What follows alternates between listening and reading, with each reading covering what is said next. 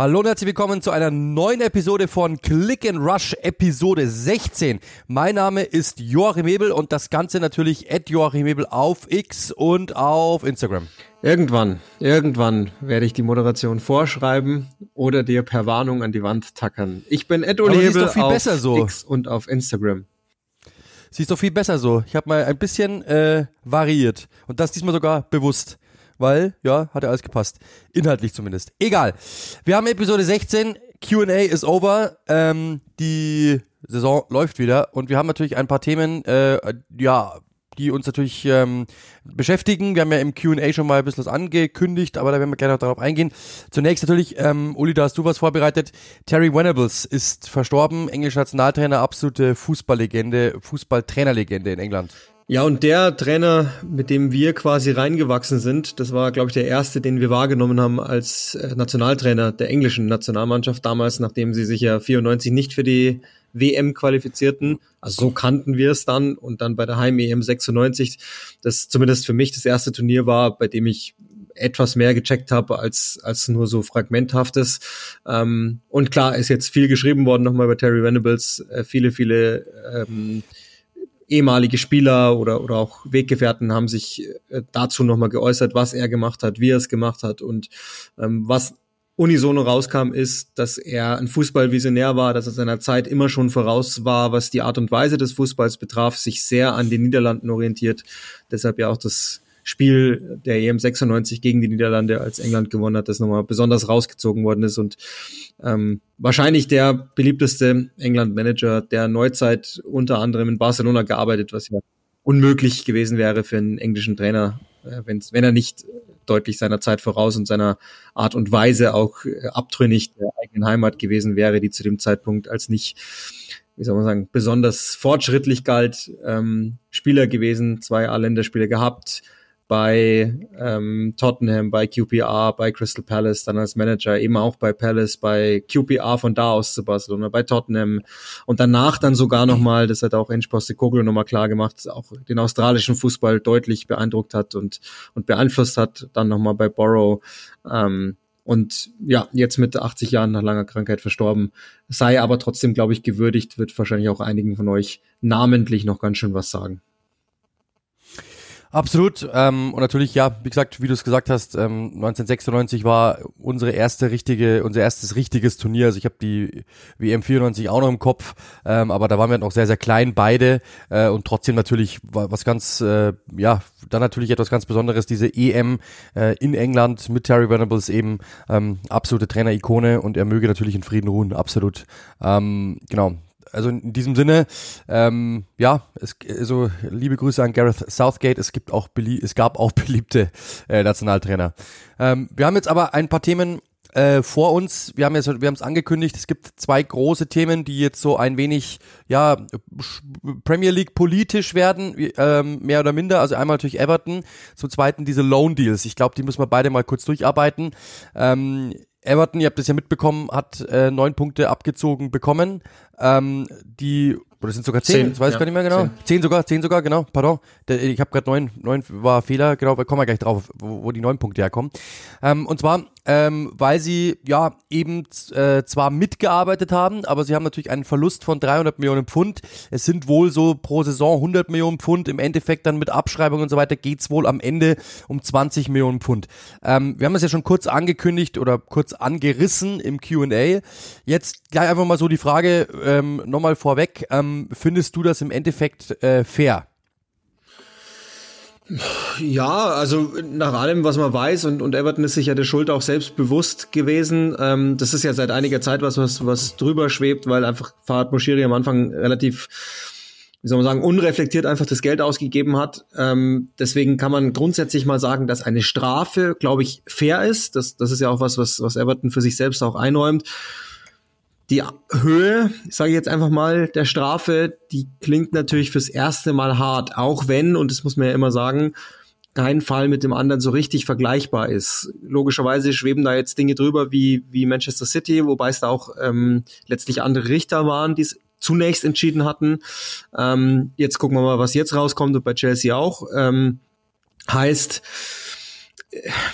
es fühlt sich schon hart an. Es fühlt sich schon sehr, sehr hart an. Das haben wir auch im Fragen-Podcast schon so gesagt. Es bleibt aber nach wie vor ein Gefühl, weil ich einfach auch mit dem, mit dem englischen äh, Justizsystem jetzt nicht so vertraut bin oder auch mit dem englischen Sportjustizsystem nicht so vertraut bin ich sag mal so, ich würde das gerne dann nochmal aufrollen, wenn wir die anderen Urteile kennen. Auch wenn es vielleicht nicht zulässig ist, die miteinander abzugleichen, aber ich würde es trotzdem dann gern nochmal tun. Fürs Erste erscheint es mir schon sehr drastisch, weil man hätte ja auch eine Kombination machen können aus ähm, Geldstrafe und Punktabzug, aber Punktabzug ist natürlich für ein Team immer das Allerhärteste, insbesondere für eins wie Everton, die ja jetzt damit unter dem Strich stehen. Ich glaube nach wie vor, dass sie okay sein werden, aber ähm, sie stehen jetzt erstmal unterm Strich. Genau, genau so ist es. Ähm, und ich habe, ich kann es euch wirklich bloß ans Herz legen. Ich habe das für euch zusammengefasst, eben auch für Uli zusammengefasst, ähm, weil ich mir die Sendung angesehen habe mit Gary Neville, mit Ian Wright, mit auf jeden Fall David Ornstein äh, von Athletic, der da war. Und der hat's wirklich, der hat natürlich damit äh, ja ohne Ende beschäftigt und kennt sich aus wie kein zweiter. Und das habe ich für euch, aber haben wir für euch ein bisschen zusammengefasst. Ich glaube, da wollen wir jetzt ein bisschen drauf eingehen. Also der Punkt ist natürlich das: ähm, Everton hat seit Jahren gewusst, dass sie beäugt werden. Sie haben seit Jahren gewusst, dass sie ähm, ja Verluste machen. Ich meine, das sieht man ja in den Bilanzen. Und sie haben seit Jahren gewusst, dass sie zu viele Verluste machen im Vergleich zu dem, was man eben laut Premier League Regularien darf. So, jetzt haben sie äh, das also der, der Fakt, dass sie schuldig sind, äh, der ist absolut gegeben. Sie haben auch mitgearbeitet, sie haben es eingeräumt. Damit kann man jetzt nicht sagen, äh, die werden freigesprochen. Weil ich meine, sie haben es ja eingeräumt. Sie haben mitgearbeitet, sie haben es aufgearbeitet und die Premier League hat dann quasi eben entschlossen, okay, äh, oder beschlossen, okay, ähm, wir, wir nehmen diese 10 Punkte äh, Strafe. Jetzt muss man natürlich sagen, ist es verhältnismäßig. Es ist die größte Strafe der Geschichte. Ornstein hat ein sehr, sehr gutes Beispiel. Ich glaube, es war Carragher, glaube ich, in dieser Show. Ähm, Portsmouth war bankrott und die, die hatten wirklich gar nichts mehr, die waren nicht mehr zahlungsfähig am Ende und ähm, hatten nur neun Punkte abgezogen bekommen. Und das ist dann natürlich schon im Vergleich, ja, man darf Fälle immer nicht vergleichen, hat Uli komplett recht, aber es ist natürlich schon irgendwie wild. Dann sieht man natürlich dann parallel, ja, auch das ist ein anderer Fall, gehen wir gleich drauf ein, aber man sieht parallel, Manchester City hat 115 Anklagen, ähm, oftmals zu denselben Punkten, die sie bloß wiederholt getätigt haben, aber trotzdem, also es wird natürlich dann alles in einen Topf geworfen, aber insgesamt muss man schon sagen, es ist schon hart, weil sie haben mitgearbeitet.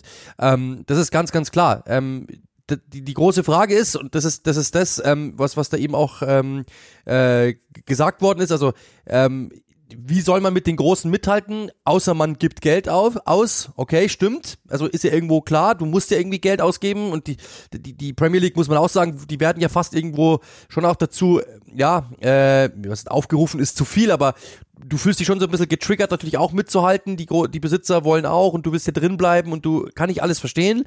Trotzdem muss man ganz ehrlich sagen, 300 Millionen Euro, äh, 300 Millionen Pfund Verlust zu machen, ist einfach zu viel. Das kann nicht gesund sein.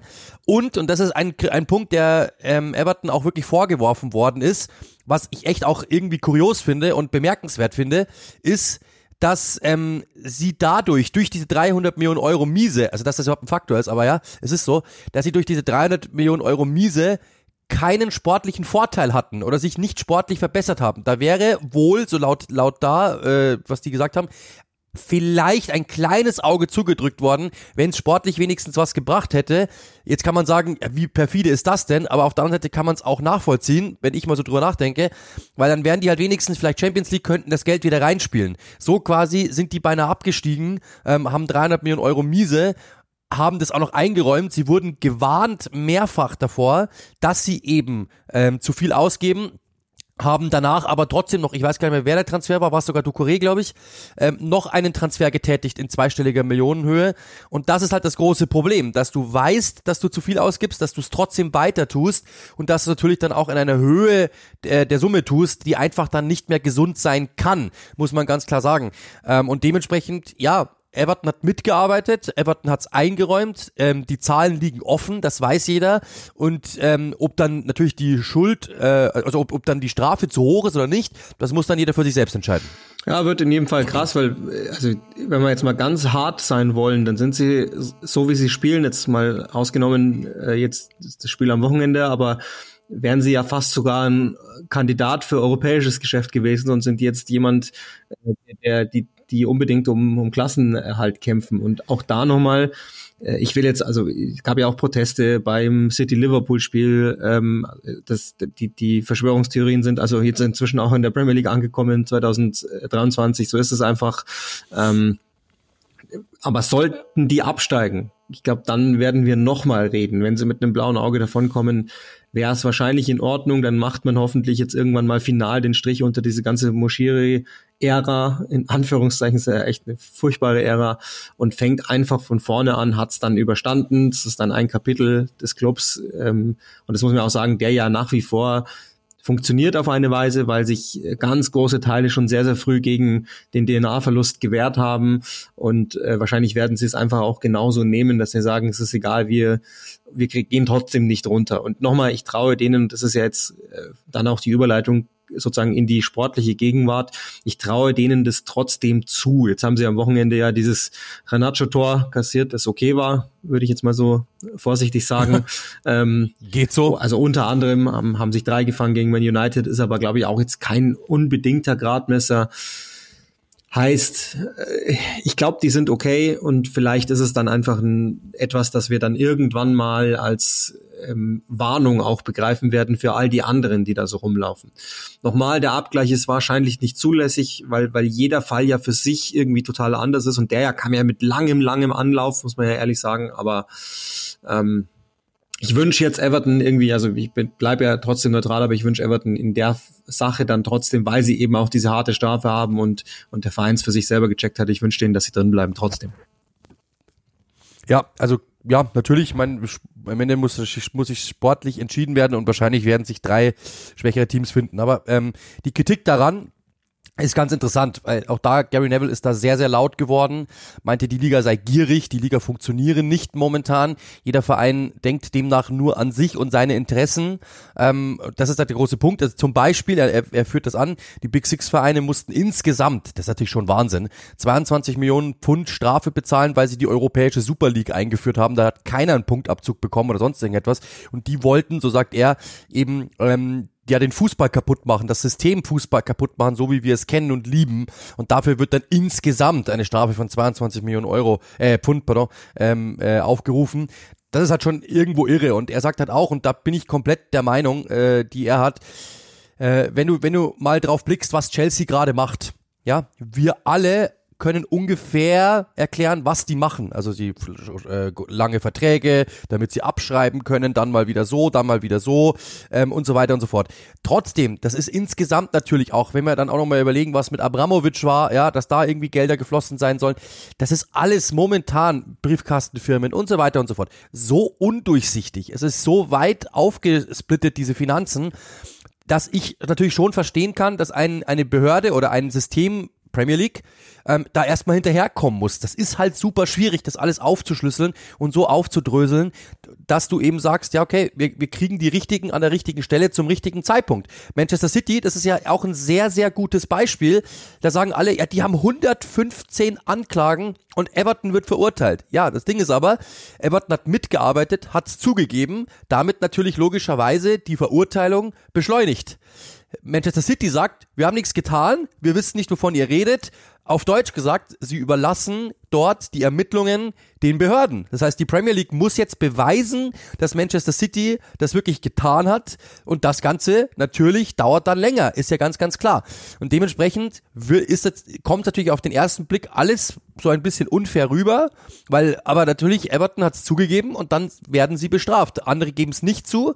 Ähm, und bei und natürlich zum Beispiel auch ähm, diese Big Six Clubs untereinander, das hat äh, Gary Neville auch sehr kritisiert, dass sie halt die Kleinen immer abstrafen und dafür immer dann sofort voten, dass die Kleinen abgestraft werden und bei den bei den Großen, da sind sie immer so verhältnismäßig zaghaft, weil sie wissen, ah, deren Stimme ist was wert, da wollen wir uns gegenseitig nicht äh, nicht irgendwie in die Bredouille bringen und das ist natürlich schon gefährlich. Ja. Er hat ein Beispiel angegeben, ein kurzes Ahnung, er hat ein Beispiel angegeben, es gibt einen in der in der vierten Liga gibt's muss man einen Businessplan vor jeder Saison abgeben, wenn man sich Dinge nicht leisten kann kann, muss der Besitzer dafür einstehen. Punkt. Genauso ist es. Und das fordert er. Finde ich jetzt auch ein bisschen heftig. Wie gesagt, es ist einfach aktuell eine sehr, sehr undurchsichtige Zeit und eine sehr komplizierte Zeit, in der natürlich Finanztricks, logischerweise, wir sehen es ja bei, äh, bei Unternehmen auch in der freien Wirtschaft, natürlich immer mehr on vogue kommen. Und man als Behörde oder als, als, als Regelgeber erstmal hinterherkommen muss. Ganz normal. Ja, genau. Und wie du sagst, ich meine, das ist ja das Harte, dass bei City 115 Fälle plus, also gibt ja sogar noch Behauptungen, dass es mehr sind,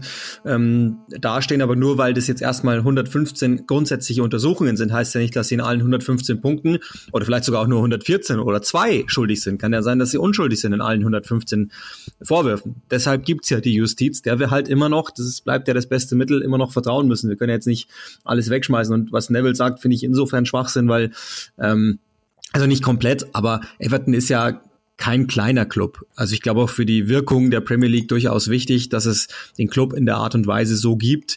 Das heißt, ich würde jetzt nicht automatisch schon mal hergehen und mal grundsätzlich sagen, na ja, das ist ja ein kleiner Club, da können sie es vertragen. Ich glaube, die Premier League hat ehrlicherweise wenig Interesse, dass ein Verein wie Everton runtergeht. Und zum Beispiel einer wie Selford, da ist ja dann Gary Neville gemeint damit, mit, mit dem Viertliga-Erfahrungsbericht, den er dann so gibt, dass jemand wie Selford hochkäme, weil ähm, das Interesse an Everton ist auch in Fernost nicht ganz so klein. Deswegen schicken sie sie auch auf die Premier League Trophies und so. Also das ist nur abschließend dazu, aber ähm, wir werden dieser Sache heute sowieso nicht Herr werden, weil es einfach ähm, uns fehlen Vergleichsbeispiele und wahrscheinlich werden wir nie komplette Vergleichsbeispiele äh, kriegen. Ich sage das trotzdem nochmal abschließend auch, die Strafe ist schon ähm, beispielgebend hart und ich glaube, genauso ist es auch gemeint von der Liga. Ja, genau. Genau so ist es. Also wie gesagt, Sie haben es eingeräumt, dann kann man natürlich auch, wenn ich sage, ähm, ich bin, ja, ich bin geblitzt worden, ich war das, dann kann ich nicht erwarten, dass äh, dann die Polizei sagt, ja, dann brauchst du auch den Strafzettel nicht zahlen, sondern dann musst du da zahlen. Du kriegst vielleicht keine höhere Strafe, die vielleicht noch höher ausgefallen wäre, wenn du dich quergestellt hättest. Aber so ist es. Jetzt gibt's noch ein Thema, ähm, das wir auch noch kurz anschneiden müssen. Ich glaube, das ist ja dasselbe oder, oder ist ziemlich ähnlich. Es wurde auch über etwas anderes abgestimmt, nämlich äh, vor zwei Wochen, glaube ich, oder letzte Woche, ich bin mir gar nicht mehr ganz sicher, nämlich diese diese äh, Loan Deals, also quasi ja, in diesen, in diesen Konstrukten quasi, also dass Manchester City sich zum Beispiel einen Spieler einfach so ausleihen darf von Girona zum Beispiel oder vom New York City Football Club. Äh, und das ist natürlich ähm, ein, ein Thema gewesen, da haben die Premier League Vereine müssen mit zwei Drittel Mehrheit abstimmen und sie haben abgestimmt, dass das erlaubt ist.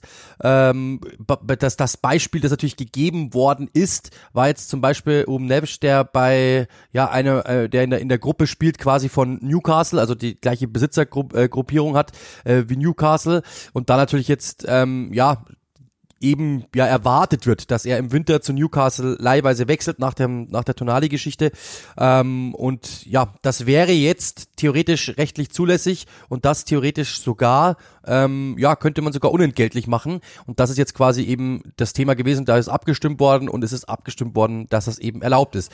Frage an dich, wie findest du das? Also es ist im Grunde dieselbe Argumentationsgrundlage.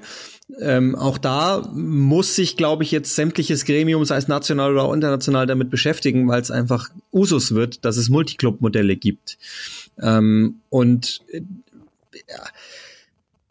also das öffnet Tür und Tor für äh, totale Willkür sozusagen unter den Vereinen und es feuert alle Milliardäre dieser Welt an, dass sie sich möglichst viele Clubs unter den Nagel reißen, weil dann kann ich ja immer alles jederzeit umgehen. Financial Fairplay, ähm, sämtliche Verletzungssorgen. Ich kann mir äh, Farmteams bilden in den hohen europäischen Ligen. Dann muss man mal gucken, wie gibt's denn da möglicherweise Wettbewerbsverzerrungen, wenn die mal im europäischen Wettbewerb aufeinandertreffen sollten. Also bei Girona als Beispiel äh, gehört ja zur äh, Manchester City Football Group, sollten die sich wirklich qualifizieren, sieht ja danach aus im Moment für Europa. Wie gehen wir dann damit um, wenn sie mal auf ähm, City treffen würden. Gab ja schon mal bei Abramovic mit ZSKA Moskau und äh, Chelsea genau den Fall, als die UEFA dann entsprechend entschieden hat sind Dinge, ich glaube, die Auswüchse dessen, das fängt jetzt bei Line an, aber die Auswüchse dessen, die da kommen, ja. deren sind wir uns noch gar nicht bewusst. Und deswegen finde ich das fast fahrlässig, das so zu entscheiden. Das wird auch niemals über Jahre Bestand haben. Also da gehe ich fest davon aus. Ja, genau, weil ich meine, das, das Ding ist natürlich das, man manövriert sich da um Financial Fairplay herum. Ganz normal, so wie du es angedeutet hast. Also jetzt stellt man sich mal vor, ähm, wir sind bei, wir, wir sind der FC Chelsea und wir haben natürlich schon eine Menge Geld ausgegeben äh, und haben vielleicht sogar schon Probleme, was Financial Fairplay betrifft. Oder zumindest können wir sagen, wir sind mal unter Beobachtung. Jetzt aber zum Beispiel will ich noch einen Spieler haben, dann sage ich halt einfach, ja, okay, ähm, wir haben ja dann, wir haben ja noch einen anderen Verein. Chelsea hat jetzt kein, kein so, oder nicht wirklich so ein Konstrukt, aber doch, doch, haben sie schon. Das jetzt irgendwie haben wirklich, sie doch auch schon. Ja, ja, aber nicht so plakativ, dass die jetzt halt irgendwie für 70 Millionen Spieler kaufen könnten. Zumindest glaube ich es nicht, noch nicht. Aber theoretisch, okay, wir haben einen zweiten Verein, kaufen den Spieler dafür 70 Millionen und verleihen ihn einfach an Chelsea. So haben wir den Spieler ja auch, aber er ist in den Büchern des anderen Vereins. Äh, noch plakativer kann man es dann eben bei City machen, weil es da jeder weiß, oder bei Newcastle eben, weil es da jeder weiß. Klar, Chelsea hat auch mehrere Teams, aber jetzt glaube ich nicht, dass da jetzt, äh, dass die jetzt Ruben Neves für 70 Millionen hinwechselt. Aber e egal. So, das ist halt genau der Punkt. Also ich kann einfach sagen, ähm, ich schiebe einen Spieler von A nach B. Neves ist ein gutes Beispiel. Der wechselt für 50 Millionen Euro nach Saudi-Arabien und ein halbes Jahr später ist er für eine freie Laie verfügbar. Das ist ja eigentlich unmöglich, weil warum sollte dieser, warum sollte dieser Verein ähm, diesen Spieler kaufen und dann aber nach einem halben Jahr sofort wieder gratis verleihen? Der würde ja, also, also ein, ein unabhängiger Verein würde ja sagen, ja dann gibt uns wenigstens noch 20. Ja, der will nicht bleiben, wir haben auch keinen Bock mehr auf den, der macht Ärger, wie auch immer, oder passt sportlich nicht, egal was, ähm, dann gibt uns wenigstens noch 20, dann haben wir wenigstens den Verlust einigermaßen äh, abgedeckt. Aber das wird ja nicht getan, sondern äh, es ist jetzt natürlich nur ein Beispiel. Kann sein, dass der nicht wechselt, kann sein, dass der bleibt. Sieht vielversprechend aus, aber so. Dementsprechend, das, da kann man natürlich schon ein bisschen ähm, rumspielen, theoretisch. Das muss man ganz klar sagen. Jetzt gibt's auch zum Beispiel, auch sehr, sehr interessant, gab es natürlich Stimmen, die gesagt haben, Newcastle darf, wir nehmen jetzt dieses Beispiel immer her, ja. Newcastle hat offiziell noch, noch keinen Schritt in Richtung gemacht. Kann sein, dass es im Hintergrund passiert ist. Aber wir nehmen dieses Beispiel einfach mal her, was da jeder vor Augen hat. Jetzt gab es viele Stimmen, die gesagt hat, das muss Newcastle verboten werden, dort an diesen Spieler ranzutreten. Auch das ist ja Wahnsinn, weil dann darf Newcastle diesen Spieler nicht angehen. Wahrscheinlich will der aber trotzdem weg. Dann leitet ihn halt Tottenham aus. Dann würde Newcastle wahrscheinlich klagen und sagen, hey, was soll das? Ähm, wir dürfen, wir sind da irgendwo behindert worden, einen Spieler zu verpflichten, den wir wollen. Wir sind abgehalten worden. Auch das ist quasi unlauterer Wettbewerb. Und auch da muss man sagen, hätten die wahrscheinlich einen Punkt. Also das ist alles nicht so einfach, muss man ganz klar sagen. Ähm, der Lösungsansatz der Gruppe oder der, des Panels damals in, in, äh, war äh, von Gary Neville und Co. Man müsste halt ein Modell erstellen, in dem zwar erlaubt ist, das zu tun, aber zu fairen Konditionen. Also du musst irgendwie einen, ja, ungefähr Markt, äh, marktüblichen Preis aufrufen oder wie auch immer für eine Laie, damit es dann einigermaßen ähm, fair ist für alle Beteiligten. Weil sonst natürlich Tür und Tor geöffnet ist für, ich kaufe Spieler einfach nach Saudi-Arabien, weil die Bücher interessiert die Premier League nicht und hole ihn dann zurück in die Premier League, weil dann taucht er bei uns in den Büchern nicht auf. Natürlich ein fairer Punkt. Ja, ist es. Ähm, die Frage ist halt dann, wer diese Werte erheben würde. Also müsste es ja irgendwie auch Financial Fair Play technisch gegenrechnen. Also das ist ja dann das nächste, das ja. nächste ähm, Ästchen, das es noch gibt. Ähm, ansonsten kann man das ja wunderbar umgehen, weil dann gehen die Lasten zu, also sagen wir mal jetzt als Beispiel, ähm, was weiß ich, Girona, ja, die, die schicken da 16 Spieler für 246 Milliarden Ablösesumme hin, dann kriegen die 24 Punkte Abzug, steigen ab in die zweite Liga, aber ist ja wurscht, das haben wir geopfert und die Kohle haben wir auch, weil dann haben wir halt den Verein zugrunde gerichtet, aber Hauptsache unserem Pilotprojekt geht's gut und ähm, ja, was macht man denn damit? Dann müsste man ja das auf Seiten Cities in dem Fall dann irgendwie Wert gegenrechnen, sozusagen. Aber wer bestimmt die Werte des Spielers? Äh, Gibt es da unabhängige Gremien? Wie unabhängig sind die dann? Bla bla. Also nochmal, die Büchse der Pandora ist offen. Ich glaube, das ist uns allen klar. Ja. Und ähm, das wird noch Auswüchse geben, von denen wir allen das Gefühl bekommen werden, dass es brutal unfair ist. Und wir haben gestern äh, darüber gesprochen, als du mir gesagt hast, dass Terry Venables ich glaube 83 oder was mit Barcelona im, im Europapokalfinale stand und gegen Steaua Bukarest verloren hat äh, verabschieden wir uns davon. Das wird es nie wieder geben, dass ein Verein aus Rumänien zum Beispiel im Europapokal ins Finale kommt, weil es genau das jetzt heißt. Es sei denn, also die machen da ein Multiclub-Modell auf und, und haben und pumpen ganz viel Geld rein, aber wir können davon ausgehen, dass die Superreichen noch reicher werden und die Armen ähm, ja. noch ärmer und immer abgeschlagener. Also im Grunde auch äh, eine ganz gute Spiegelung dessen, was in der normalen Welt auch vor sich geht. Zwei kleine Punkte noch, ähm, weil Newcastle eben angesprochen worden ist, und das ist ja auch etwas, was in deine Kerbe schlägt, ähm, dass eben die großen Vereine Vorteile haben. Ähm, zum Beispiel Sandro Tonali. Ja, also sie wussten nicht, was bei Sandro Tonali vorgeht. Sie haben da nicht nachrecherchiert, sie haben nicht mit ihm gesprochen. Sie wussten nicht, was der da für Wetten platziert was ja theoretisch äh, ja in, in deren Möglichkeit gewesen wäre, vielleicht zu recherchieren, ihn zu fragen oder wie auch immer oder vielleicht einen Check zu machen, was da abläuft, haben sie nicht getan. Gut, ist natürlich jetzt sehr plastisch, weil woher willst du das wissen, aber du musst dich ja mit deinem Spieler schon beschäftigen, vielleicht auch mal den, den, den Charakter scannen und so weiter und so fort. Jetzt müsste zum Beispiel, ja, das ist ab, das ist jetzt zum Beispiel ähm, Lutens absoluter Top-Transfer und die haben das nicht gemacht, dann müssten die super dafür bezahlen für diesen Fehler, weil dieser Spieler halt logischerweise einfach nicht mehr zur Verfügung steht. Jetzt aber zum Beispiel, Newcastle macht diesen Fehler und die sagen, ach, eigentlich gar nicht so wild, weil wir haben ja Ruben Neves irgendwo in Saudi-Arabien sitzen, dann soll der halt einfach herkommen. Das heißt also, der große Verein hat natürlich dann logischerweise auch immer den großen Vorteil zu sagen, ja, dann gleichen wir den Fehlern einfach lockerer aus, weil wir haben ja noch 17 Spieler irgendwo auf der Payroll, die aber bei uns in den Büchern gar nicht vorkommen in der Premier League. Und das ist natürlich ein Punkt, kann ich total nachvollziehen, dass man natürlich sagt, auch da wieder, ähm, das hilft Newcastle natürlich enorm, weil ein kleiner Verein, der vielleicht sagt, ich kratze mein letztes Geld zusammen und das ist unser Traumspieler und der kann, kann ja auch mit der Verletzung machen zum Beispiel, ja, muss er muss, muss ja nicht mal Tonali mit Wettgeschichten sein, sondern unser absoluter Traumtransfer, der Königstransfer verletzt sich plötzlich im Sommer nach drei Spielen äh, und plötzlich haben wir keinen mehr. Was machen wir jetzt? Ja, wir können keinen Spieler ausleihen. Newcastle geht einfach nach Saudi-Arabien, holt sich ein. Also kann ich total nachvollziehen nachvollziehen, dass natürlich dann auch da wieder kleinere Vereine irgendwo benachteiligt sind. Und dann auch eine, eine, eine kleine Fußnote. Kurioserweise war zum Beispiel, kleiner Verein, es war auch Burnley dafür. Ja, also das ist eigentlich komplett irre, ähm, weil die gesagt haben, in erster Linie jetzt einfach mal, wir wollen keine Regeländerung während der Saison. Aber da auch wieder, die haben gesagt, naja, wir haben eigentlich vielleicht auch mal vor, so ein Multiteam-Konstrukt aufzubauen. Dann blicken wir mal in die Zukunft. Also auch da, da werden natürlich auch Interessen vermischt von allen Seiten, weil die natürlich irgendwann mal sagen, ja, noch haben wir es nicht, aber vielleicht irgendwann mal. Und das hilft jetzt natürlich den großen Vereinen und ist eigentlich momentan für Burnley sogar vom Nachteil.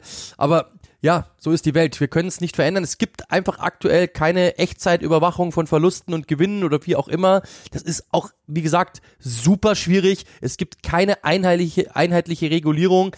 Das muss man alles halt, auch keine einheitlichen Vorgaben. Ähm, die Premier League hat jetzt so abgestimmt, dass es aktuell eben diese Regeländerung nicht möchte. Dementsprechend wäre es theoretisch möglich, dass Ruben Neves ablösefrei oder, oder ohne Leihsumme jetzt im Winter zu Newcastle geht und dann quasi der Tonali-Ersatz wird und Newcastle für ein ja Versäumnis, jetzt übertreiben wir es mal, machen wir es mal groß, eigentlich sogar noch ja belohnt nicht, aber ihr wisst, was ich meine, mal zumindest nicht bestraft wird oder der der, der die, dieser ja ähm, der negative Effekt minimiert wird, sagen wir es mal so. Und das ist natürlich schon etwas, ähm, kann man natürlich verstehen. Es ist beide Fälle, ja, jetzt mit Financial Fairplay äh, und, und Everton oder eben jetzt eben auch diesen äh, Leihmodellen. Es ist super kompliziert. Das ist sportpolitisch natürlich auch enorm von Interesse momentan. Aber wie gesagt, die Premier League ist einfach, ich kann es schon verstehen, ist einfach, ja, das, das ist super komplex und du kannst nicht einfach innerhalb von fünf Sekunden da jetzt eine Regel reinziehen, weil da wird dann auch wieder eine Lücke drin sein, die nutzt dann ein anderer aus. Also da muss man natürlich jetzt irgendwo hinterher, man muss diese Regularien anpassen, ähm, der Reihe nach, aber man muss es halt logischerweise mit Bedacht tun und kann nicht einfach sagen, wir machen das so und so, weil dann ist da wieder eine Lücke, die nutzt dann wieder irgendeiner aus und dann schauen wir alle ähm, und haben die nächste Podcast-Folge nur mit sowas. Wir haben eine halbe Podcast-Folge damit jetzt schon rumgebracht, aber können dieses Thema oder diese Themen Gott sei Dank verlassen, weil ein bisschen Sportliches haben wir dann auch noch. Und das äh, Wichtigste war natürlich das ähm, erste Spiel des Spieltags. Es war am Samstagmittag gleich. Äh, es war Liverpool gegen Manchester City. Das war ein, ja, ein 1 zu 1. Es war vor wenigen Jahren noch also eigentlich bis zum vorletzten Jahr, das Duell um den Titel, das könnte es dieses Jahr, Uli, auch wieder werden. Ja, sieht so aus. Zumindest, dass ähm, Liverpool sich so sehr gefangen hat. Also bei City, glaube ich, gibt's eh wenig Diskussionen darüber, dass die ähm, das Team to beat sind und bleiben. Und auch wenn Arsenal jetzt fürs erste Tabellenführer ist ähm, und ja auch schon City geschlagen hat, darf man auch nicht vergessen, ähm, sehe ich mich bestätigt in, in der Prognose, die ich vor der Saison gegeben habe, dass Liverpool ähm, ein Team bleibt, das man ernst nehmen muss. Das war jetzt sicherlich, also das muss man ja insgesamt sagen, ja, das, das Spiel ich will jetzt nicht sagen begraben auch schon in der letzten Saison, aber haben schon gesagt oder zumindest mal vorausgeblickt, dass wir denken, dass vielleicht Arsenal City das Ganze jetzt insgesamt ablöst und ähm, diese dieser Abschnitt der Premier League vorbeigeht, in dem sich hellblau und rot dominiert haben. Ich glaube, das kann man aber so nicht machen. Das war jetzt keines der äh, Spiele in den letzten Jahren, die man in den Highlight-Rankings ganz oben einrangieren würde. Es war wahrscheinlich schon eines der schwächeren Spiele vergleichsweise. Es gibt auch gewisse Gründe dafür, dass dem so ist, aber Ähm, wichtig ist, Liverpool hat, also es ist, ja, das ist komplett äh, eine Statistik, die man gar nicht so glauben kann. Es war im Jahr 2023 das erste Pflichtspiel, das Manchester City zu Hause nicht gewonnen hat. Das ist erstaunlich. Und Liverpool ähm, ist zurückgekommen nach einem Rückstand und haben auch ansonsten zwei, dreimal gezeigt, ähm, was sie können, haben auch gezeigt im zweiten Durchgang, dass sie sich anpassen können, also Dinge äh, verändern können, die überhaupt nicht gut liefen im ersten Durchgang. Und äh, also lange Antwort, aber jetzt mit einem kurzen zwei Buchstabenwort beantwortet die Frage ja, Jetzt äh, haben natürlich viele darüber gesprochen, dass Liverpool verhältnismäßig defensiv war. Ähm, City ist momentan ja sowieso kein Augenschmaus, wenn man ehrlich ist. Das ist halt, ja, sind einzelne Aktionen, aber auch mit sehr, sehr vielen Sicherheitsmechanismen drin. Aber hat dich das gewundert, dass Liverpool verhältnismäßig zurückhaltend aufgetreten Nö, ist? Nee, gar nicht. Also ich glaube, ähm, das habe ich auch schon mal so gesagt in, im Podcast, dass die sind wieder zurück zu ihrem Ursprung gegangen, auch sicherlich aus verschiedenen Gründen. Das ist wieder ein Umschaltteam geworden. Also weg vom Ballbesitz, den sie in den letzten Jahren mal aufgebaut haben, äh, hin zum Umschalten. Deswegen habe ich damit voll gerechnet. Und zu City, dein Punkt, ich habe gerade die Überschrift gelesen bei Athletic, die sehr, sehr passend ist. Daher äh, gerne Props an, an wahrscheinlich den Kollegen oder die Kollegen, weiß ich gar nicht, ähm, sicherlich auch, wir nehmen ja am Mittwoch äh, Mittag auf, das heißt, das Champions League Spiel Cities gegen Leipzig ist schon gelaufen, das war kein so gutes. Und die Überschrift lautet entsprechend äh, zu Manchester City, selbst wenn sie schlecht sind, sind sie viel zu gut für den Rest. Ja, das stimmt. Und vor allem muss ich auch eins sagen, also Liverpool hatte natürlich ein paar Chancen, jetzt aber nicht die ganz, ganz großen. Und selbst wenn, da war City dann teilweise auch selbst schuld. Ähm, und der, der, der Treffer von Trent Alexander-Arnold, jetzt kommt die beste Floskel überhaupt, kam aus dem Nichts. äh, das war ja wirklich so. Also es gab einen, er hatte genau eine Sekunde Zeit und hatte genau eine Möglichkeit, den Ball anzunehmen und zu treffen, genau in dieser Form. Und das hat er getan. Äh, dementsprechend, das wäre eigentlich ein 1 zu 0 für City gewesen. Jetzt kann man sagen, die hätten danach noch ein Tor machen können, Schrägstrich müssen durch Haaland. Die hätten davor Tore machen müssen durch diverse Spieler. Okay, haben sie aber nicht. Und äh, dann kommt Liverpool halt zurück. Das war schon ein wenig schmeichelhaft, aber trotzdem, wenn du es tust, tust du es und dann ist es komplett okay. Und vor allem, Jürgen Klopp sagt ja selbst, Liverpool 2.0, du sagst es immer so schön, die sind ähm, natürlich, also die sind momentan quasi, versuchen die während des Fluges das Flugzeug zu reparieren.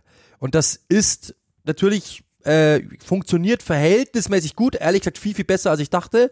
Äh, aber es holpert trotzdem das ein oder andere Mal. Also ein paar Turbulenzen sind noch drinnen, das heißt, die sind noch nicht so weit, dass sie mit, mit, mit City jetzt wirklich über zwölf Runden sich ähm, gegenseitig da verprügeln können.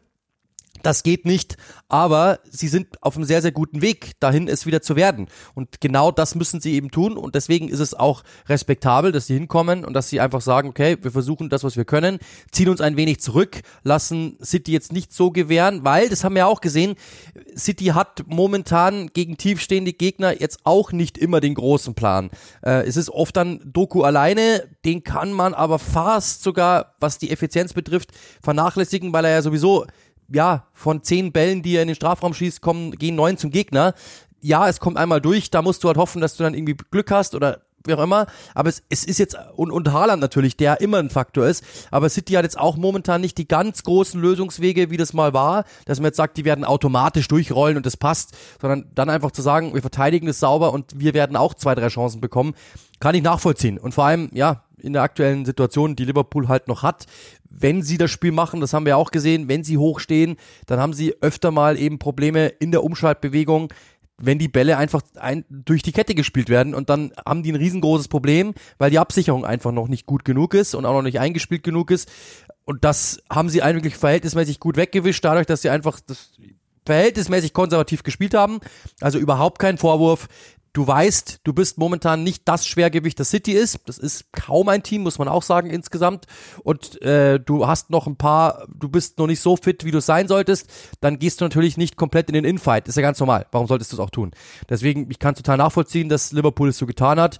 Und im Endeffekt ja, sind sie sogar dafür belohnt worden. Ja, also wenn auch nur mit dem Punkt. Ja, klar. Und ich meine, ähm, der, die Anschlusszeit spielt ja durchaus eine Rolle. Und ich erkläre auch gleich um. Ich habe mir das nochmal rausgeschrieben. Ähm, seit der Saison 16, 17 Liverpool zum 13. Mal um 12.30 Uhr dran gewesen. Ähm, und Everton war das siebte also das heißt, das ist jetzt das achte Länderspiel äh, äh, um diese Zeit direkt nach der Länderspielpause. Ähm, das nächste Team wäre Tottenham mit sechs im Vergleich zu 13, muss man sich mal reintun. Und ähm, Liverpool hat ja viele Südamerikaner, die unterwegs sind. Nicht, dass City nicht auch welche hätte, aber ähm, Liverpool hat viele Südamerikaner und ich ähm, habe das auch so getwittert. Ich war grundsätzlich einigermaßen einverstanden mit der ersten Hälfte, auch wenn es nicht so aussah, weil, weil alles noch Doku aussah bei, bei City und das natürlich schon durchaus ein Mismatch ist gegen Trent Alexander-Arnold, der ja seine Stärken auch in der Offensive hat. Ich will nicht sagen, dass er defensiv schwach ist, es ist immer noch Käse, das ist Quatsch, wenn man sich die Zahlen anschaut, aber er, er wird natürlich limitiert, dadurch, dass er permanent bei Doku bleiben muss, der er nichts anderes macht, als permanentes Dribbling zu suchen. Und ähm, Hätte aber Liverpool mit der Schnelligkeit, in der sie operieren, das Umschalten über Jota besser machen können oder anders über Luis Diaz anstelle Jotas, hätte ich sie als noch gefährlicher gehabt. Weitere haben wir auch drüber geredet, als wir uns am Gang kurz getroffen haben. Wir haben ja beide, also du hast ja die Zusammenfassung gemacht und dann später noch gearbeitet ähm, und, und ich habe das Spiel einfach nur so angeguckt, also zum Spaß quasi. Ähm, und da haben wir auch drüber gesprochen. Es ist halt so erstaunlich, wie unterschiedlich dann auch die Bewertung von, von Stürmern wie Haaland im Vergleich zu David Nunez ist. Nunez ja wesentlich höher frequentiert, aber hat sich halt ein, zwei, dreimal den ersten Kontakt wieder verstolpert oder ist ähm, teilweise hätte sogar die Zeit gehabt, selbst abzuschließen, wartet aber kurz, zögert, hat wahrscheinlich sogar die, die bessere ähm, Erwartung gehabt in Sachen Toren, aber Haaland macht das Ding halt beim ersten. Und das ist auch ein Unterschied, aber ich behaupte mal, dass mit diesem brachialen Tempo mit Luis Diaz Liverpool vielleicht sogar mh, hm, etwas besser gewesen wäre in, in, in diesem ersten Durchgang. Und ähm, weitere Beobachtungen, das habe ich auch ähm, im, im Champions League-Spiel nochmal klar so rausgearbeitet von City ähm, Im Moment ist Manchester City ein Bernardo Silva Team. Es liegt natürlich zum einen dran, dass Kevin De Bruyne nicht da ist, ähm, dass Haaland wenig frequentiert wird momentan und dass City grundsätzlich im Moment weggegangen ist von der geliebten Spielkontrolle hin zu einem etwas chaotischeren Team. Das liegt eben daran, dass die ähm, strukturgebenderen Spieler oder die kontrollierenderen Spieler gerade nicht da sind, aus Verletzungsgründen oder aber, weil sie halt generell den Verein verlassen haben. Also in dem Fall Gündogan, Stones ist nicht da, Kevin De Bruyne ist nicht da. Grealish war auch nicht da, ist glaube ich auch ein wesentlicher Unterschied. Also so sehr Doku gelobt worden ist und ich sehe den auch gerne das hat auch Vorteile, weil der natürlich immer was erschaffen kann und weil er grundsätzlich halt mindestens zwei Leute bindet aufgrund seines Tempos und eben seiner Fähigkeiten. Aber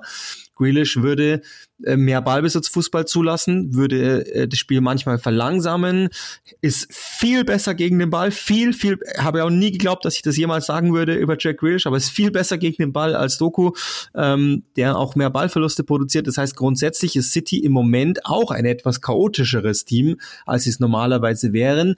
Und das sind die Gründe, warum das Match dann ebenbürtig mit 1-1 auszugehen hat. Die einen ähm, den, den spielt es in die Karten und für die anderen ist es gerade einfach kein guter Moment, was die Personallage betrifft. Aber das haben wir auch schon rausgearbeitet. Ähm, zu dem Zeitpunkt der Saison in den letzten Jahren sind die Punkte, die City jetzt gemacht hat, ja fast schon Bonus, weil sie verhältnismäßig gut gestartet sind, aber auch gegen einen relativ leichten Spielplan ähm, im Vergleich zu den anderen Teams ähm, quasi gearbeitet haben und, und ihr Ding gemacht haben. Also ähm, paar paar Dinge, die die die ich finde, die ganz interessant waren bei dem Spiel, das zu einem eigentlich blöden Zeitpunkt gelaufen ist und dann aber doch wieder zu einem total interessanten. Und trotzdem will ich ähm, nichts wegnehmen, also auch Liverpool nichts wegnehmen an der Leistung, insbesondere im zweiten Durchgang, die dann doch deutlich verbessert war im Vergleich zur ersten. Und das ist ja etwas, das ich bei Klopp kritisiert habe in der letzten Saison, dass er äh, nicht reagiert. Das hat er getan, das hat er wieder gut getan. Und ähm, vielleicht kriegen wir doch sowas wie ein Titelrennen. Trotzdem sind die natürlich jetzt äh, vier der letzten sieben Spiele nicht gewonnen. Äh, zwei Unentschieden jetzt am Stück. 4-4 gegen Chelsea, 1-1 gegen Liverpool. Äh, muss man auch erwähnen. Ähm, dann am Schluss gab es noch, das war bemerkenswert, finde ich, Klopp und äh, Guardiola Arm in Arm. Ich glaube, so gelöst habe ich die beiden noch nie zusammen gesehen, weil ja immer so ein kleines Stück Rivalität trotzdem dabei war. Das wirkte schon sehr harmonisch. Und dann kam David Nunez und hat das Ganze irgendwie kaputt gemacht, weil er gar nicht mehr aufgehört hat äh, zu schimpfen äh, auf Pep Guardiola und äh, Klopp ging dann dazwischen. Ähm, genau, glaube ich, ist nicht aufgelöst, was da der Fall was da der Grund dafür war. Aber ähm, ich fand es schon bemerkenswert, Klopp und Guardiola so zu sehen, äh, die beiden so zusammen. Muss ich schon sagen, ähm, ja, war irgendwie ein schönes Bild, die beiden so zu sehen. Dann gab noch ein paar Spiele, die natürlich äh, uns beschäftigt haben. Zum einen natürlich, ich hatte äh, Arsenal gegen Brentford. Äh, Arsenal hat gewonnen, haben sich sehr, sehr schwer getan, muss man sagen. Auch da, Uli, weil du es gesagt hast, äh, mit, mit, der, mit der Anstoßzeit. Ähm, Arsenal hat die letzten beiden Auswärtsspiele sich äh, hat, glaube ich, glaube ich, nicht gewonnen und die waren auch jeweils um 18.30 Also es scheint am Samstag. Also es scheint auch da mit der Anschlusszeit was zu haben. Diesmal hat es funktioniert, ganz, ganz spät. Kai Havertz das Tor gemacht. Ich glaube, ich habe es äh, während des Spiels auch gesagt. Ich hoffe, dass damit endlich Ruhe ist, weil ähm, nur weil jemand viel Geld gekostet hat, heißt das nicht, dass er innerhalb von drei Sekunden zünden muss und äh, innerhalb von drei Sekunden äh, alles abrufen muss, was er getan hat. Äh, ähm, in diesem Spiel war ja sehr, sehr wichtig, denn er hat drei Punkte gesichert und ja, Arsenal ganz nach oben geführt in der Tabelle. Die sind jetzt Tabellenführer, also dementsprechend ähm, ein, ein ja, sehr, sehr wichtiges Tor für Karabach. Das erste aus dem Spiel heraus, muss man auch sagen. Dementsprechend natürlich. Ja, und lass mich, lass mich noch Dann, einen Satz schnell dazu sagen, bevor du weitermachst, zu Recht auch. Ähm, wir haben danach telefoniert, ähm, direkt nach deinem Spiel sozusagen. Und da habe ich dir auch schon gesagt, und, und das hast du ja auch so gesehen, und Ateta hat es dann wiederholt. Also ähm, manchmal habe ich auch ein bisschen Glück. Harvards gegen so tiefe Gegner, gegen Fünferketten und so, ist halt ein Asset. Und deshalb unter anderem hat ihn Arteta geholt und wir werden das noch öfter sehen, wenn Arsenal sich weiterhin so behauptet oder ähm, zumindest die Spiele so gewinnt, dass sie halt manchmal sowas brauchen. So jemanden, der halt ähm, Linien rauszieht, der Abwehrketten zersetzt und so, einfach zwischen ähm, Spieler gehen kann, positionieren kann, aufdrehen kann, aber auch Kopfball kann. Ähm, und deswegen, äh, also ja, aber also das haben wir ja eh immer gesagt, das ist ja. immer noch nicht mal Dezember. Ja, du kannst ihn ruhig loben, so, so oft du willst. Er hat keine Körpersprache. Das musst du wissen. Das musst du wissen. Aber okay, äh, da hast du leider keine Ahnung von Fußball, weil ähm, die Körpersprache sagt alles. Das, das, das ist absolut das Wichtigste, was ein Fußballer haben muss. in, in diesem Sinne, wir kommen zum nächsten Spiel, das du hattest. Newcastle United gegen äh, Chelsea verrücktes Ergebnis, 4-1. Ähm, ich habe es nicht gesehen, muss ich sagen. Deswegen musst du mich mitnehmen, was passiert ist. Ja, es äh, äh, also klingt jetzt erstmal hart. Das ganze Ergebnis ist aber, glaube ich, eins, das man ganz gut erklären kann, wenn man sich den Spielfilm vor Augen führt. Also zum ersten, Newcastle hat die Länderspielpause wahrscheinlich am besten getan von allen Teams. Die waren ja fast nicht konkurrenzfähig gegen Bournemouth, ähm, als sie verloren haben, auch wenn die jetzt einen zweiten Sieg in Folge geholt haben, was, was ja auch dafür spricht, dass Irola da langsam wirkt. Aber ähm, Newcastle hatte wenig Personal, viel Verletztenprobleme und die, die drauf waren, die waren auch nicht mehr frisch. Das heißt, äh, manchen hat das einfach ganz gut getan. Trippier ist ja auch früher zurückgekommen. Das heißt, die wirkten schon mal grundsätzlich besser. In der ersten Hälfte war aber alles so ziemlich auf Augenhöhe. Ähm, Im zweiten Durchgang hat Chelsea dann sogar die Möglichkeit, dass sie auf eine in Führung gehen und dann passiert halt das, was immer passiert. Sie machen einen eigenen Fehler und dann brechen die völlig zusammen in sich. Binnen eineinhalb Minuten gibt's dann das 3-1 und dann kommt auch noch das 4-1, weil Chelsea dazwischen sogar noch eine rote Karte sieht. Also äh, kurzum, schwächste Hälfte, die Chelsea in der Saison gespielt hat. Die Probleme nochmal ähm, ganz klar unterstrichen, auch wenn grundsätzlich der Formfall in die richtige Richtung geht. Das ist ein junges Team. Das ist ein Team, das ein paar Spieler hat, die hier und da mal die Nerven verlieren. Und in dem Fall war sogar auch Thiago Silva, einer, der einen Fehler gemacht hat, was selten genug vorkommt oder nicht mehr. Früher gab es das schon ein paar Mal, als er noch jung war, also vor 15 Jahren oder so. Ähm, und Newcastle, auch da sieht man nochmal deren Superkraft.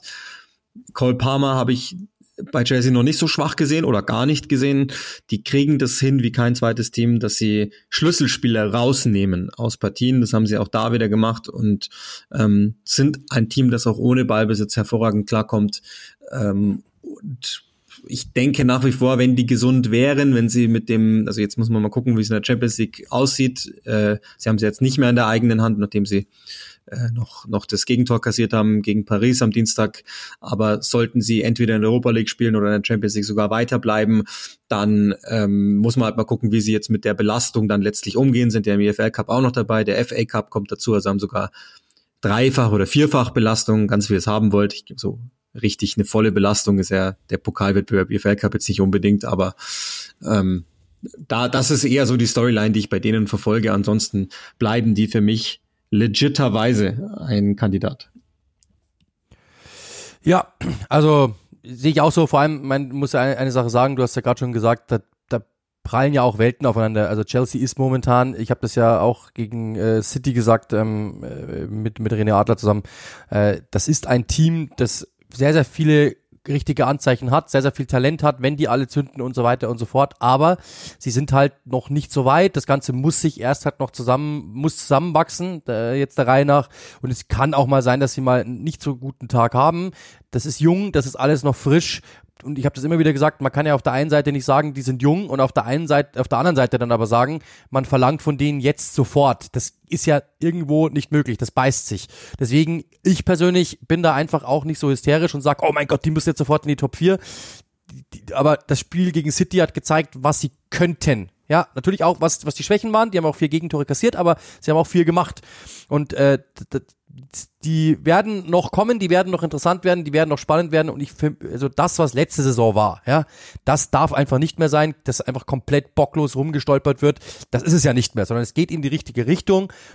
Aber wie du sagst, es ist ein neues System, es, ist ein, es sind neue Spieler, es sind junge Spieler, das muss sich finden. Und irgendwann mal, aber ich, ich kann erkennen, hinter diesem ganzen, äh, hinter diesem ganzen Nebel, der da momentan noch manchmal ist, kann ich dahinter ein schönes Blau sehen. Und ich glaube, das ist das Ziel und da müssen ja. sie hin. Und dann auf der anderen Seite mit Newcastle ein Team, das natürlich super seriös durcharbeitet und die halt einfach wirklich immer die Organisation halten, die immer super sachlich Fußball spielen und auch fast emotionslos Fußball spielen und dann halt zugreifen. Und das ist halt genau das, was Chelsea in dem Moment einfach gerade nicht brauchte. Und ja, dann ist ja, es halt. Das ist halt so. der maximale Kontrast. Ähm, ein altes gegen ein junges Team, ein abgewichstes gegen eins, das mit sich selber zum Teil hadert und dann auch zu viel mit sich selber hadert. Ähm, aber also nochmal, erste Hälfte durchaus auf Augenhöhe. Und ich würde an Pochettinos Stelle immer die positiveren Dinge herausziehen ohne aber zu vergessen, auf die Dinge hinzuweisen, die wir ja schon kannten, dass sie manchmal einfach ähm, ja dann nicht so bei sich sind, wie sie sein sollten und und eben ähm, in sich selber zerfallen sozusagen. Das gibt's ja schon auch. Also äh, neben den positiven offensiven Dingen gab's ja auch ein paar wilde Momente bei Chelsea schon die ganze Zeit über und eben dieses Problem, wie gehen sie auch innerhalb des Spiels mit Rückschlägen um? Da ist natürlich Newcastle schon viel, viel weiter. Aber auch kein Beinbruch, so blöd das klingt beim Team, das äh, schon wieder eine halbe Milliarde ausgegeben hat. Aber die Unterschiede sportlich sind halt, die einen sind ein Champions League Team und die anderen ein Mittelfeldteam, das im Kalenderjahr die wenigsten Siege von den Ever Presence hatte. Ja, so ist es. Ähm, von einem Champions League Platz etwas weiter runter, beste Überleitung ever, äh, ist gerade, ja, sind die, sind die Spurs, muss man sagen. Die sind jetzt auf Rang 5, dritte Niederlage in Folge. Das Ganze gegen Aston Villa, ähm, meinen, ja, Geheimtipp der Saison äh, hatte ich tatsächlich mal Glück, dass es so, dass es so eingetroffen ist, wie ich es vorausgesagt habe oder wie ich es vermutet habe. Ähm, aber darüber müssen wir natürlich auch reden, weil es war natürlich das Spiel, das ja Topspiel, aber so das, das, das dahinter, so finde ich, schon das schon das interessanteste Spiel, so der Verfolger ähm, dieser Mannschaften, die halt einfach so, ja, Schwellenteams sind, sagen wir es mal so. Und im Endeffekt hat Aston Villa 2 zu 1 gewonnen. Ich habe das ja schon mal, ich sage das ja immer wieder. Für mich ist einfach Una Emery einer oder der beste Matchplan-Trainer, wenn es geht, klein gegen groß, weil er einfach sich komplett uneitel zurücknimmt und sagt, ist uns egal, wie wir aussehen, aber was, wie sieht denn der Gegner aus? Was hat er denn gerne? Was hat er denn nicht so gerne? Ach, hat er nicht so gerne? Cool, dann machen wir genau das. Und sich da einfach komplett alles drauf ausrichtet und einfach da, was das betrifft, einfach perfekt ist dass es natürlich ein, ein Taktik-Brain ist, braucht man nicht reden und ein absolut äh, Versessener, braucht man nicht reden. Ich, ich mag einfach, wie der arbeitet. Meine Prämisse, war, das wird so weiterlaufen wie letzte Saison. Ähm, das war aber wirklich die Sample Size, die ich hatte. Das hätte auch, in den, hätte auch runtergehen können. Ist es nicht. Es sieht derzeit sehr, sehr gut aus. Und sie sind ja so das Team der Stunde außerhalb der Big Six für mich wirklich, ich, ich mag einfach, wie die arbeiten, ich mag diesen Verein, ich mag dieses Team, ich mag Una Emery. Ähm, und dem ist natürlich auch, muss man echt sagen, wir haben es ja auch in, äh, bei, bei Rondo schon gesagt, ähm, weil wir da auch drauf angesprochen worden sind, äh, Una Emery ist böse mitgespielt worden in seiner Zeit in Paris, ja, aber muss auch sagen, da hat es keiner lange ausgehalten. Und natürlich auch beim FC Arsenal. Und da muss man sagen, bei Arsenal, die waren damals auch noch wirklich in einer anderen Situation. Da waren sie einfach ja noch von diesen Wenger-Jahren irgendwo auch finanziell belastet ähm, und natürlich auch, da war noch viel, was einfach in den modernen Fußball nicht mehr reingepasst hat. Das musste erst einmal entrümpelt werden und Una Emery hat sich das, glaube ich, nicht so getraut, wie er das vielleicht hätte müssen und selbst Arteta hat es am Anfang ja nicht getan und hat dann gemerkt, au, ich muss jetzt, weil sonst bin ich weg und hat es dann angegriffen und dann hat es funktioniert. Aber Una Emery ist ein herausragender Trainer und bei Tottenham auf der anderen Seite muss man halt auch sagen, wenn man, ich habe gerade die Verletztenliste vorliegen, äh, Perisic, Bentancur, Van de Feen, Madison, Cessignon, Solomon, Richarlison, dann äh, Sperren von Bissouma und Romero, äh, Saar ist verletzt. Also das ist wirklich ein großes Problem momentan. Die sind verletzt ohne Ende. Und wenn du diesen Ange-Ball spielen willst, so wie sie es ja gerne hätten, dann brauchst du halt einen Kreativen im Mittelfeld. Dann brauchst du auch hinten jemanden, der was abläuft.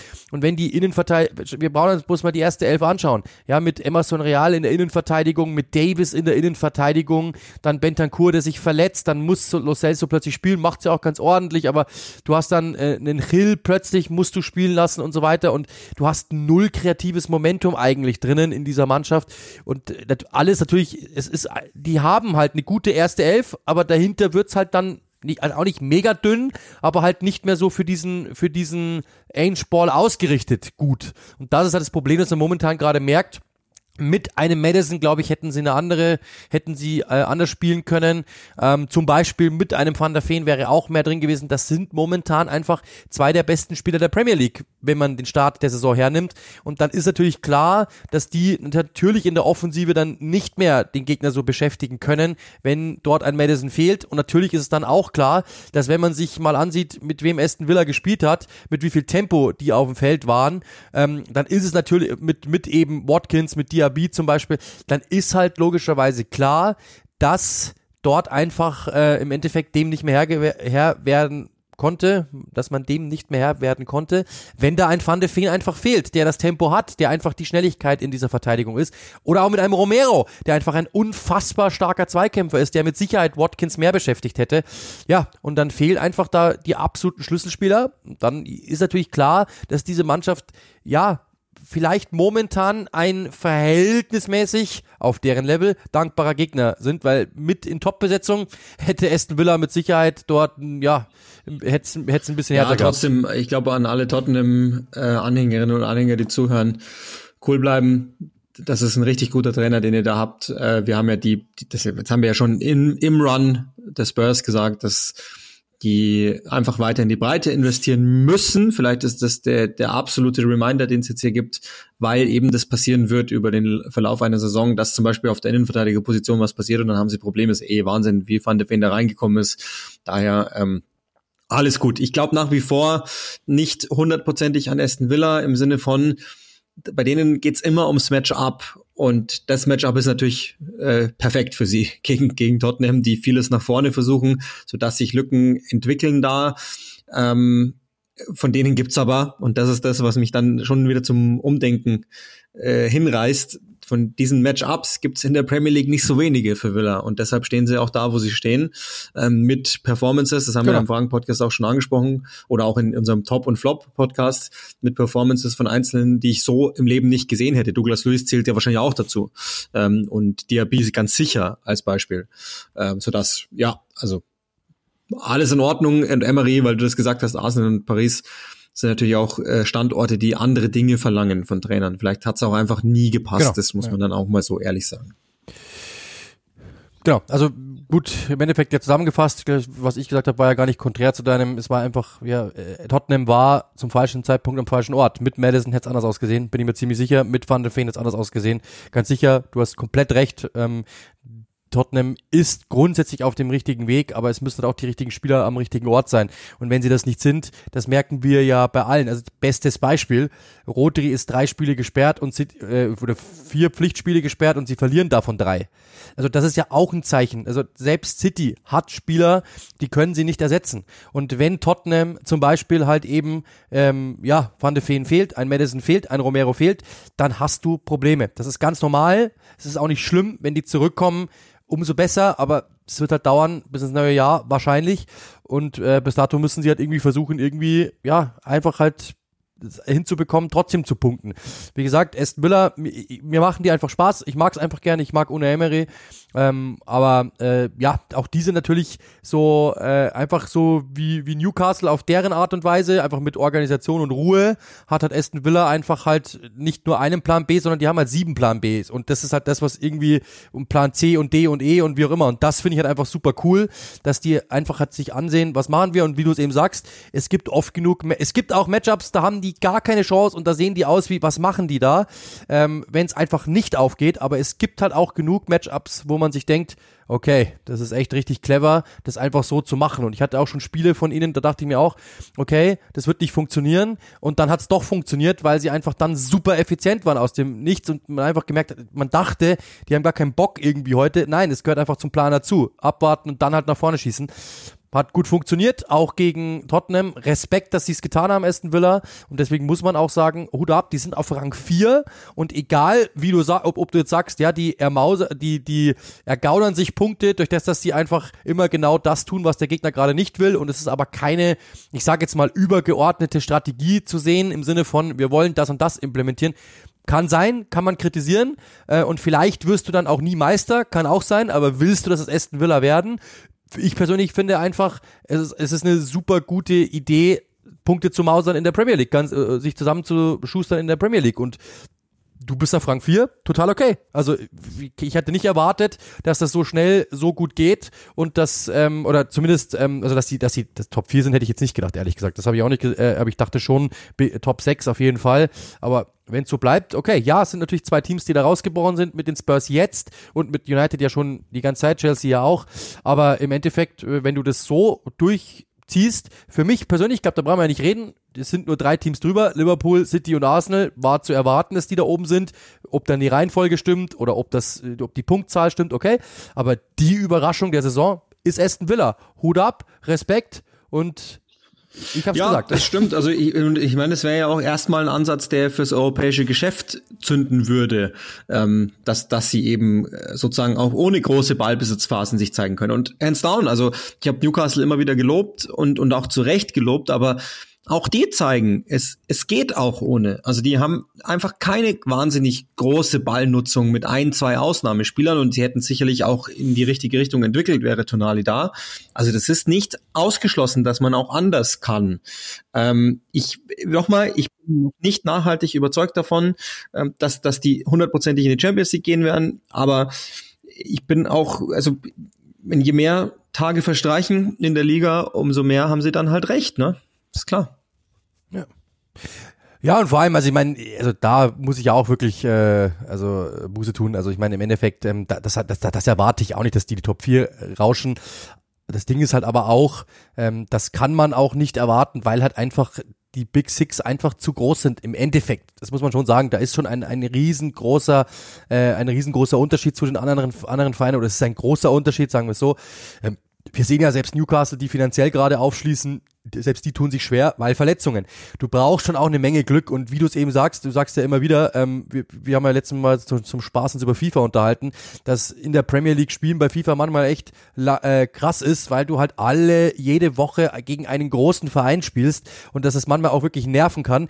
Das, als Aston Villa hast du das ja gefühlt auch, ja, und du musst quasi, du hast halt so viele große Teams, so viele Teams arbeiten gerade richtig und dann musst du auch eine Menge Teams schlagen, um über denen zu stehen. Und dass du halt wirklich dann ähm, zwei hinter dir lassen kannst oder, oder in dem Moment dann sogar drei hinter dir lassen kannst, die Wahrscheinlichkeit ist dann schon nicht sehr groß, ehrlich gesagt. Trotzdem, europäisch zu spielen in der Premier League ist immer etwas Herausragendes und wir haben es bei West Ham gesehen, muss dann nicht dazu führen, dass du es nächste Saison wieder tust, sondern diese, das Schwierige in der Premier League ist die stetige Entwicklung und das Beibehalten des Status Quo. Das ist das super Schwierige, weil einen Shot zu haben, haben wir bei Leicester gesehen, das ist machbar. Haben wir bei West Ham gesehen, das ist machbar. Aber das Jahr für Jahr zu entwickeln und dadurch dann quasi eben diesen Schneeball immer größer zu machen, immer größer zu machen, dann nicht eben deinen besten Spieler zu verlieren, weil er dann zu City wechselt oder sonst und wieder größer werden und wieder, das ist die Schwierigkeit. Und das ist eben genau das, was sie machen müssen.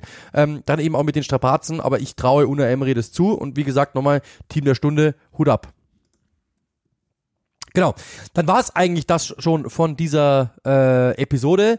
Wir dürfen noch ganz kurz, ähm, also kurz nochmal verkünden, was wir am Wochenende haben. Ich muss aber selber nachschauen, ehrlich gesagt, äh, was ich am Wochenende habe, weil ich es gar nicht mehr im Kopf habe. Aber ähm, ich habe auf jeden Fall am, schauen wir mal schnell, was haben wir, den hier sind wir. Äh, ich habe auf jeden Fall äh, Chelsea gegen Brighton am dritten und die Zusammenfassung, okay, das würde euch nicht interessieren. Und dann ist ja, glaube ich, ich weiß gar nicht, ob wir das äh, sagen dürfen, aber jetzt sag du erstmal dein äh, Wochenende, was du am am am Das wirkt irgendwie falsch hast. für mich, aber ich glaube, ich bin bei Arsenal gegen den Wolves am Samstag, wenn das stimmt. Also ich habe tatsächlich nur sonntags, auch seit Ewigkeiten der Fall, dass ich am Samstag mal frei habe, hätte ich auch nie gedacht, aber äh, ist so. Ähm, aber dann, ich glaube, wir dürfen es schon sagen, es gibt, wird am 6.12. eine Konferenz geben. Da sind wir beide drin, glaube ich, soweit ich weiß, oder du bist auch drin, glaube ich. Äh, ja. Das ist ja, unter der Woche. Genau. Ich kümmere mich da äh, um Liverpool gegen ich Sheffield. Bei, bin bei Villa gegen Manchester City, aber wahrscheinlich hören wir uns da ja vorher noch einmal.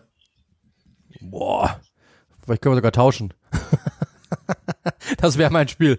Aber gut, so ist es. Also in diesem Sinne, das war's von uns. Ähm, ihr dürft gerne, weil ich, ich habe es letztes Mal wieder gesehen, ihr dürft uns gerne äh, bewerten bei allen äh, Podcast-Apps, die es da gibt. Äh, aber auch bei Spotify kann man das mittlerweile tun, habe ich gesehen, oder kann man das tun? Mittlerweile weiß ich nicht, ich glaube schon länger der Fall.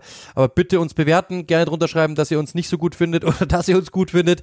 Ihr dürft gerne weiterhin natürlich mit uns schreiben ähm, und uns äh, ja zu allem möglichen eure Meinung sagen. Wir versuchen immer zu antworten, wenn es geht. Auch da, das ist mir ganz wichtig, bitte nicht böse sein, wenn es aktuell in der Phase gerade nicht so funktioniert, weil wir beide einfach, ich kann euch gerne mal meinen Plan dann durchschicken weil wir beide einfach momentan fast täglich unterwegs sind. Es ist schon eine Schwierigkeit, ähm, einen in den gleichen Zeitpunkten frei zu haben, um einen Podcast aufzunehmen. Dementsprechend wird es immer äh, schwieriger, wahrscheinlich auch mal zu antworten. Dann fällt was runter, dann rutscht die Nachricht runter und dann sehen wir es nicht mehr. Also bitte nicht böse sein. Ist uns ganz wichtig, das nochmal zu sagen. Wir sind eigentlich immer für euch da, das wisst ihr auch. Und ähm, immer um die Diskussion auch nie verlegen. Dementsprechend äh, passt alles in diesem Sinne. Bewertet uns. Rondo TV gerne auch anschauen. Ähm, da kümmern wir uns auch um die Premier League und ansonsten halt natürlich die Premier League auf Sky. Ähm, ja, dieses Wochenende wird wieder knackig, die, der ganze Dezember wird knackig. Ich darf auch schon voraussagen, an Weihnachten werdet ihr mich auch hören, am Heiligabend, Wolves gegen Tottenham, da freue ich mich sehr drauf. Äh, und auch natürlich eine Boxing Day-Konferenz gibt's wieder. Also es ist, glaube ich, sagen wir immer wieder, Uli, wir sagen es immer wieder, ich sag's abs letzte äh, im Spiel auch gesagt, der Dezember ist der Meistermacher. Der Dezember ist der knackigste Monat in der Premier League und auf den freuen wir uns jetzt, weil er steht vor der Tür, wie man so schon sagt. In diesem Sinne, wir wünschen euch ein wunderschönes Wochenende. Wir wünschen euch viel Spaß. Natürlich dann mit der Premier League auf Sky. Lasst es rollen und Cheers.